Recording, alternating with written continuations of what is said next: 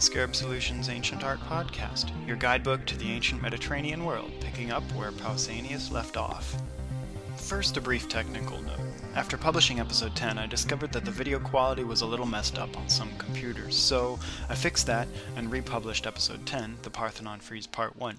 So if you weren't happy with the way episode 10 was looking on your computer, head on back over to scarabsolutions.com and watch it again or re download it with whatever podcast client you're using, like iTunes. To re download it with iTunes, you'll need to visit the podcast's homepage in the iTunes Store. The easiest way to do this is to go to scarabsolutions.com and click the Visit in iTunes link. Wait for iTunes to load and then click the Get Episode button next to episode 10. Hey, and while you're there, why don't you post a review? Your review will help others decide whether or not to bother listening, and it'll help let me know that the podcast isn't going unappreciated.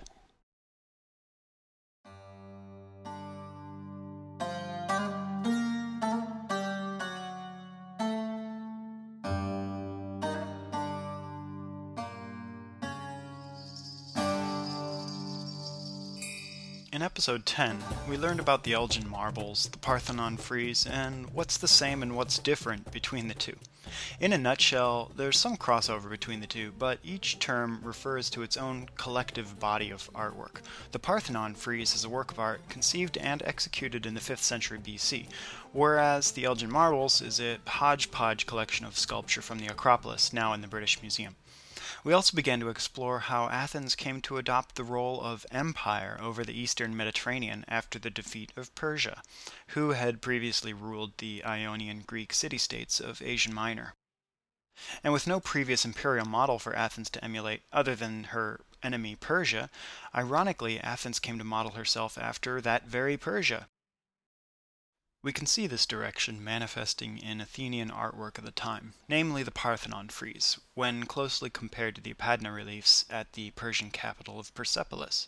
But how can we begin to make a comparison between the Persian Apadana reliefs and the Athenian Parthenon frieze? First, we need to establish some evidence for a vehicle that carried this influence from Persia to Athens, and we find this vehicle in the roots of the Ionic frieze and its Ionian artists. Let's start by exploring the role of the Ionian Greeks at Persepolis. Ionia, if you're not completely familiar with the term, was the region comprised of culturally Greek nations along what's now the western coast of Turkey. So, the role of Ionian Greeks at Persepolis. To put things in perspective, we need to understand that the employment of Eastern Greeks, specifically Ionian craftsmen in the Near East, was far from an isolated event at Persepolis. When Ionia was part of the Persian Empire, they enjoyed good relations and strong trade with the many surrounding Near Eastern nations. There's significant evidence that Ionian artistry was a big influence throughout much of the Near East, particularly in Asia Minor. Asia Minor, that's the name we use for the Turkish peninsula, specifically in ancient times. One such example of Ionian influence in Near Eastern art can be found at Xanthos in Lycia, where we find the so called Harpy tomb from around 480 BC about 30 years before construction began on the Athenian Parthenon. The artists at Xanthos were clearly representing Near Eastern themes in a distinctly Greek design. To culturally define Lycia at this time may be a slippery slope. While there's a tremendous Ionian Greek cultural influence, Lycia was undoubtedly perceived of as being somewhat alien to mainland Greek culture. There was also a tremendous Near Eastern cultural presence here not only from the Persian occupation since about 540 BC, but also from the millennia of close relations and proximity to the ancient Near East. So while the funerary offering or tribute scene that we see on the Harpy tomb may seem foreign to an Attic or Athenian audience, Ionians were pretty familiar with this sort of thing on account of their long-standing occupation under Persia. The Harpy tomb exemplifies the hybridization of Ionian and Near Eastern culture and artistry, while many details of the subject matter and the composition of the scene as a whole definitely are not Ionian or any kind of Greek, the figural style could easily be lifted straight out of contemporary Ionian relief art. Considering the subject matter, though, the audience that commissioned this work was probably leaning culturally a little more towards the Near East or Persia rather than Greece. The tomb's occupant, in fact, is thought to have been the Lycian warrior king Kybernis, who Herodotus tells us was the leader of the Lycian contingent in the Persian army of Xerxes against Greece. At Xanthos and sites further east, Ionian trade artists worked with their own familiar technique, yet under a Near Eastern iconographic program, and you can imagine that the Ionian style could in turn have been influenced by the multicultural association, if not formally, then perhaps thematically. Xanthos and the Harpy tomb reliefs offer us a sensible medium between the two widespread Ionian projects that we're focusing on here the Persepolis Apadana reliefs with their extremely Persian formal quality, despite whatever apparent Ionic influences, and the Parthenon frieze, the defining work of the high classical Greek style, despite what apparent Ionic influences. Perhaps the most relevant precedent for the association of Greek and Near Eastern art and architecture, if we're going to establish a connection between the Apadana reliefs and the Parthenon frieze, is the employment of Ionian Greek artists at Persepolis itself. Construction at Persepolis, the new capital city of the Persian Empire, spanned the reigns of three Achaemenid rulers and lasted over 50 years. The Achaemenid dynasty, which ruled Persia from 559 to 330 BC, gets its name from Achaemenes, the possibly legendary chieftain of the Persians from around 700 BC. Construction began at Persepolis in 518 during the reign of Darius I, continued through the reign of his son Xerxes, and finished under Artaxerxes I around 460 BC.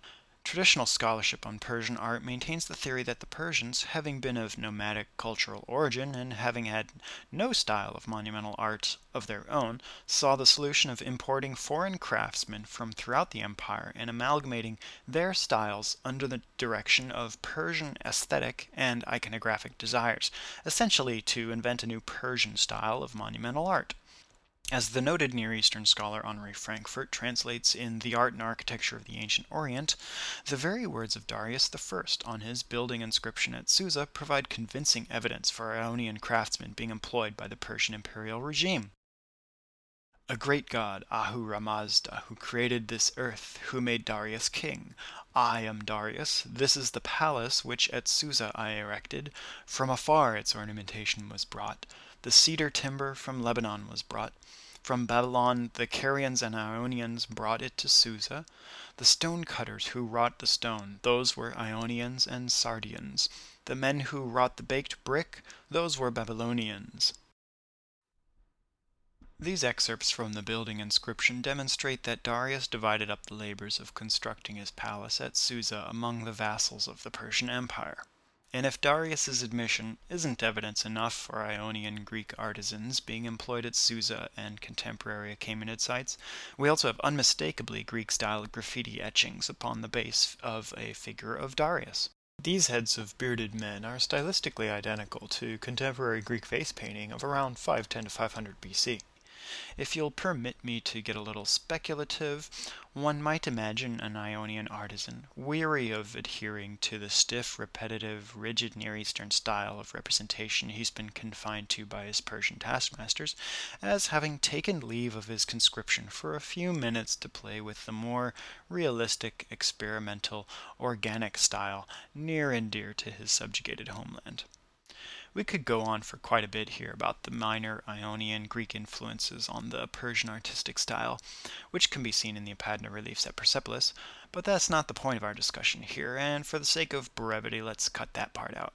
If you're interested in learning more about that, remember to plug in over at scarabsolutions.com and check out the bibliography in the additional resources section. In addition to the section on the Athenian Acropolis, I also added a section specifically on Persia and her relationship with Greece. But if I were to take the time to explain how the Apadana reliefs employ a sophisticated, fluid, distinctly Greek, severe style of rendering drapery in the quintessential archaic zigzag pattern, this would provide strong evidence for effective interaction and ongoing intellectual exchange between Greek and Persian artisans. But I'm not going to go into all that. And altogether, the Greek influence at Persian sites was quite limited, perhaps so as not to misdirect the propagandistic mission of Persian imperial art. Interestingly, only the drapery of figures representing Persians were rendered in the foreign Greek style, not the Medes or Lydians or other foreign tribute bearers. Hmm. It's thought that the Apadana reliefs represent the celebration of Nowruz, the Persian New Year's festival. During Nowruz, the nations of the empire brought their tribute to the Persian king. Here we see tributaries from the subject nations bearing gifts in a ritual procession to the Persian court. Persian policy towards her vassals wasn't limited to conscripting their craftsmen and demanding an annual tribute. After conquering the Lydian Empire, Persia is thought to have invaded various island states and seized members of the Ionian citizenry to serve the king at home. All in all, Persia was a pretty tolerant ruler, but she tended to interfere with Ionian politics, as could be only expected of any occupying nation. Ionian cities seemed to enjoy prosperity and trade with the many neighboring nations, which were also, or soon to be, subject to the Persian Empire. So we've taken a look at a few examples of Ionian artisans being employed throughout Asia Minor and the Near East, on the Harpy tomb at Xanthos and at Persian sites like Susa and Persepolis.